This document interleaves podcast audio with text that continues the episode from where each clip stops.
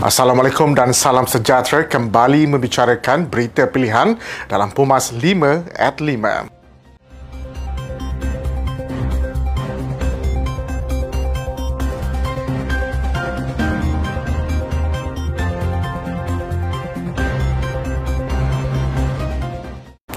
Barisan Nasional dilihat mampu meraih kemenangan besar semasa pilihan negeri Johor yang dijadual berlangsung pada 12 Mac 2022.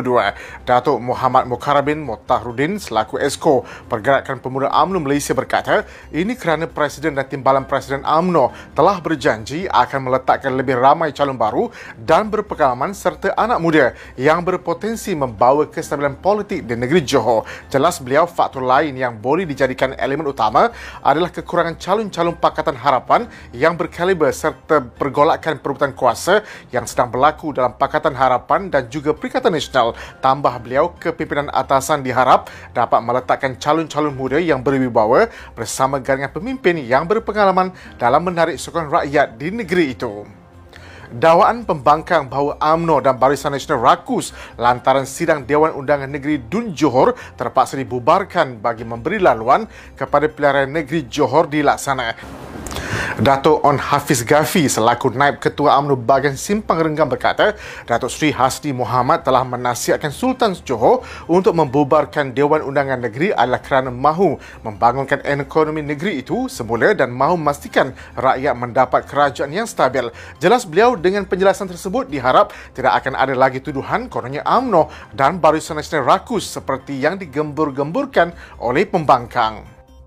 Kebangkitan Semula Negara Indonesia daripada dibelenggu kelembapan ekonomi dan kini berada dalam jajaran kedudukan terbaik sebagai satu perkara yang perlu difikirkan. Datuk Seri Dr. Ahmad Zahid Hamidi selaku Presiden UMNO berkata bahawa Indonesia sudah keluar dari kelembapan ekonomi dan kini berada dalam landasan yang terbaik. Keadaan itu sekaligus meletakkan Indonesia sebagai negara Asia Tenggara yang menyusul selepas Singapura, China dan Amerika Syarikat dan beberapa ekonomi maju yang lain.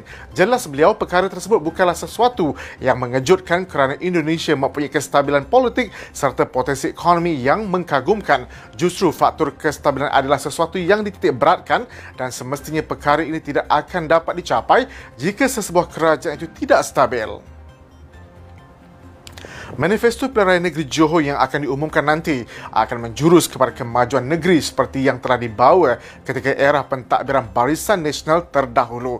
Datuk Seri Dr. Ahmad Zahid Hamidi selaku pengurusi Barisan Nasional berkata kepimpinan Johor dan pusat telah memutuskan bahawa ianya mesti menjurus ke arah mewujudkan kestabilan agar rakyat mendapat faedah sepenuhnya.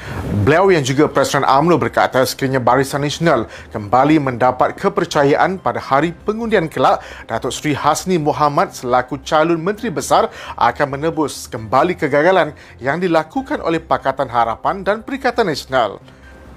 Barisan Nasional adalah satu gabungan terbaik dalam menjaga kepentingan rakyat.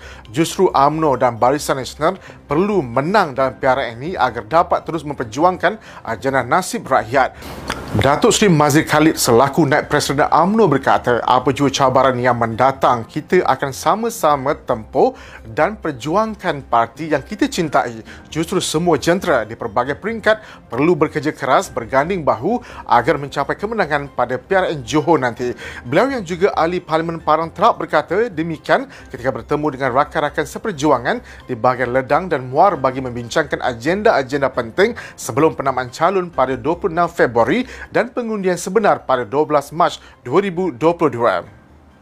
Sekian daripada saya, Muhammad Saiful Muhammad Sahak. Jangan lupa temu janji kita Isnin hingga Jumaat jam 5 petang 5 berita pilihan hanya di Pumas 5 at 5. Assalamualaikum dan salam keluarga Malaysia.